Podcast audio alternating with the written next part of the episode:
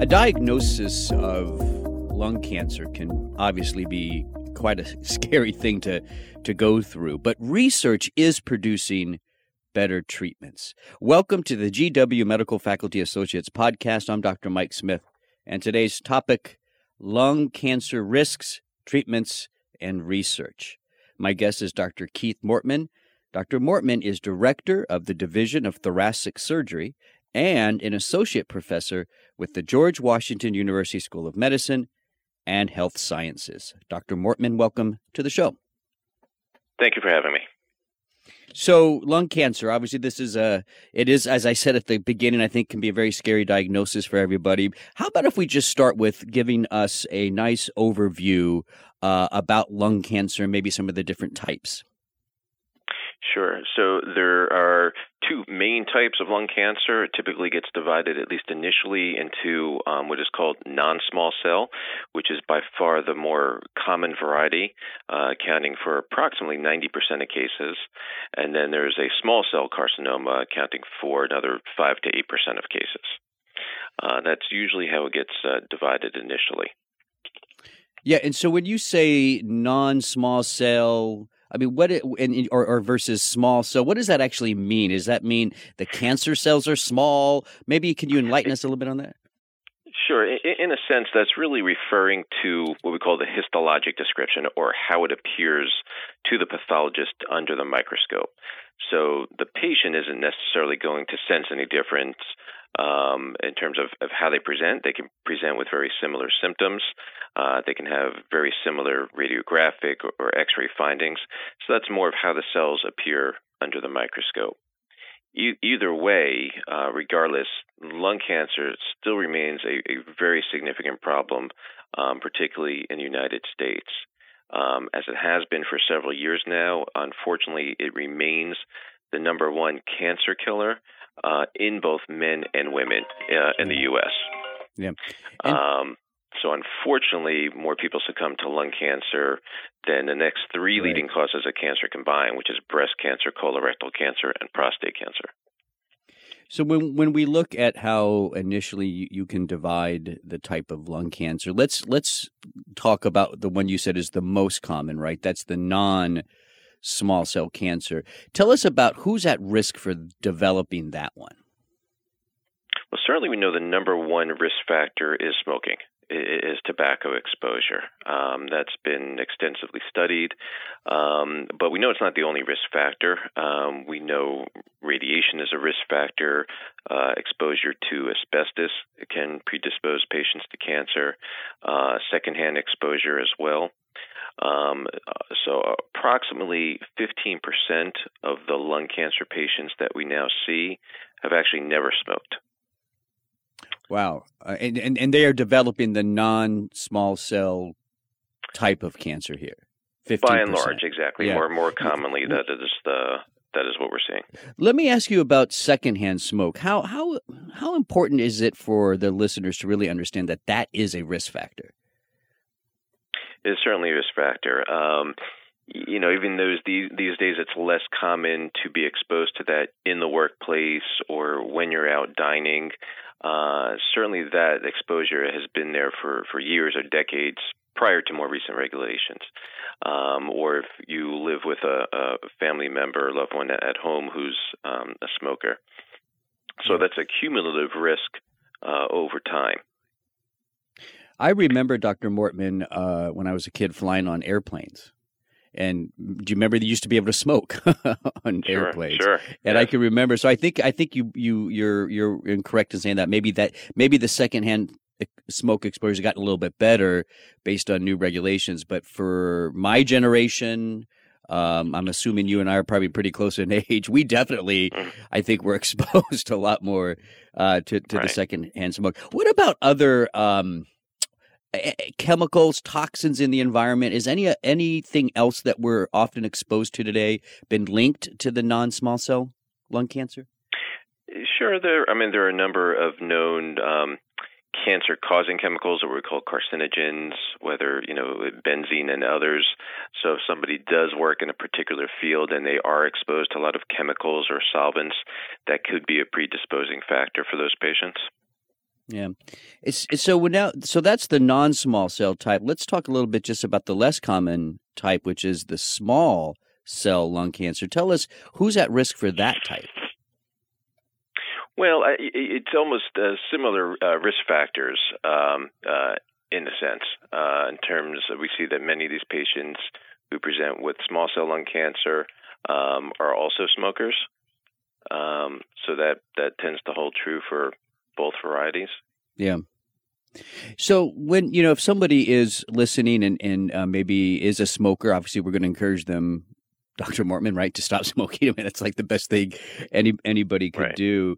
What what are some of the symptoms they might want to watch out for um, that might indicate there's something going on?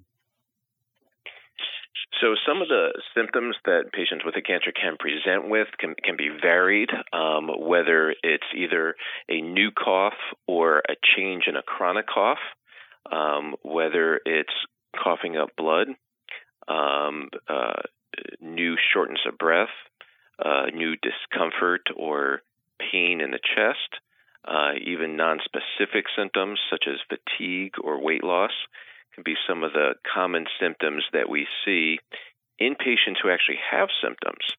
The other thing to keep in mind is that a very early stage cancer, no matter the cell type, are cancers that tend to be smaller and actually do not have symptoms associated with them.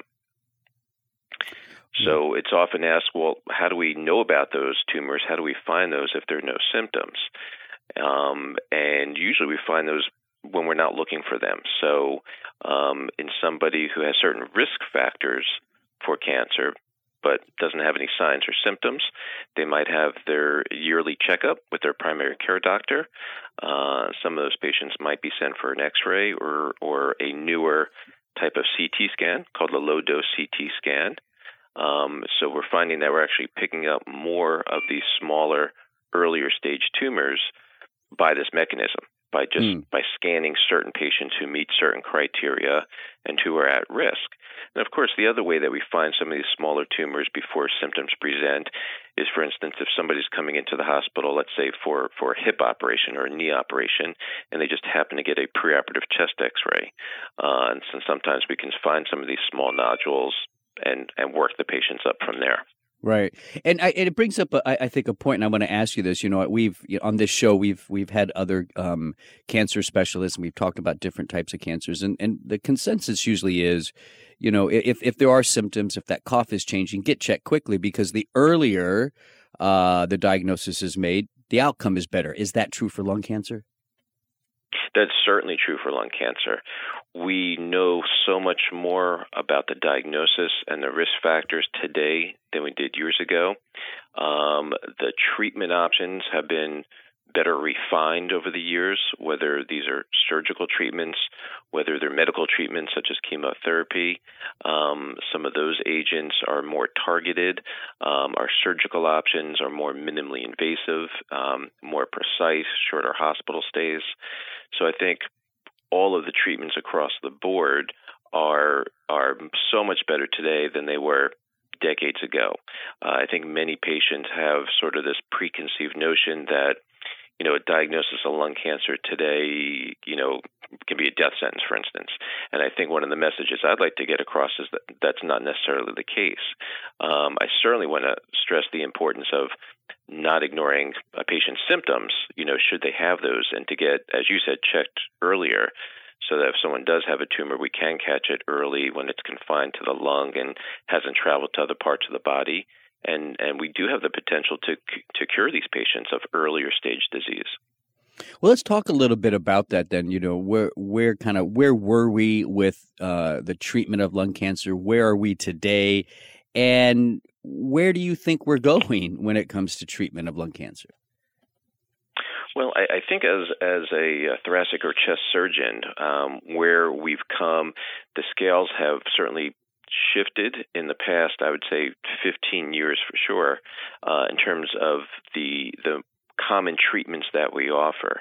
Um, I would say 20 years ago, the so-called standard of care would have been a you know a larger incision for patients who were offered surgery, what we called an open thoracotomy, which uh, required it was certainly more invasive. There was more discomfort from that approach, uh, required a longer hospital stay and longer recovery after afterwards. These days, the scales tilted the other way, so that the majority of patients are now offered minimally invasive surgery. Uh, you know, I'm happy to say that more than 90% of the patients I operate on, I, I can offer a minimally invasive approach to. Um, some of these patients can be treated with um, using the surgical robot. That's just one way to do a minimally invasive operation.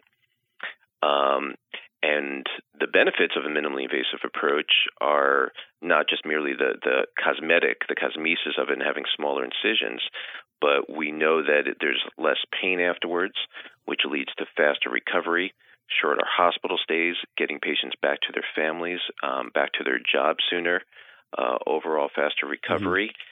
And we know in patients who might need additional treatment after surgery, such as chemotherapy, that now they're better able to tolerate those treatments. And there's actually even more data coming out now, more research that shows that people who have a minimally invasive operation may actually have better survival afterwards as well. Mm, that's fantastic to hear. You know, um, we've talked about a lot in this interview, Dr. Mortman. Uh, how about we end this way? Um, what would you like the listeners to know about lung cancer? Um, to know that obviously an extremely serious disease, that is even more common than I think most patients realize.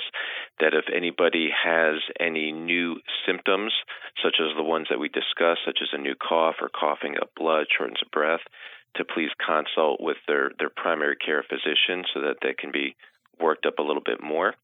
For patients who are at risk for lung cancer, meaning they're in the um, 55 to 77 year uh, uh, year old age range. Um, if they have a prior smoking history where they've smoked more than one pack a day for 30 years or the equivalent, or even if they've stopped smoking and they've stopped smoking within the past 15 years, we know that that is the, the highest risk group. And that's a group that can be offered um, a screening exam, such as a low dose CT scan where we can find these tumors when they're smaller and curable. Very good. Very nice summary. And Dr. Mortman, I want to thank you for the, the work that you're doing and also thank you for coming on the show today. You're listening to GW Medical Faculty Associates Podcast. For more information, go to gwdocs.com. That's gwdocs.com. I'm Dr. Mike Smith. Thanks for listening.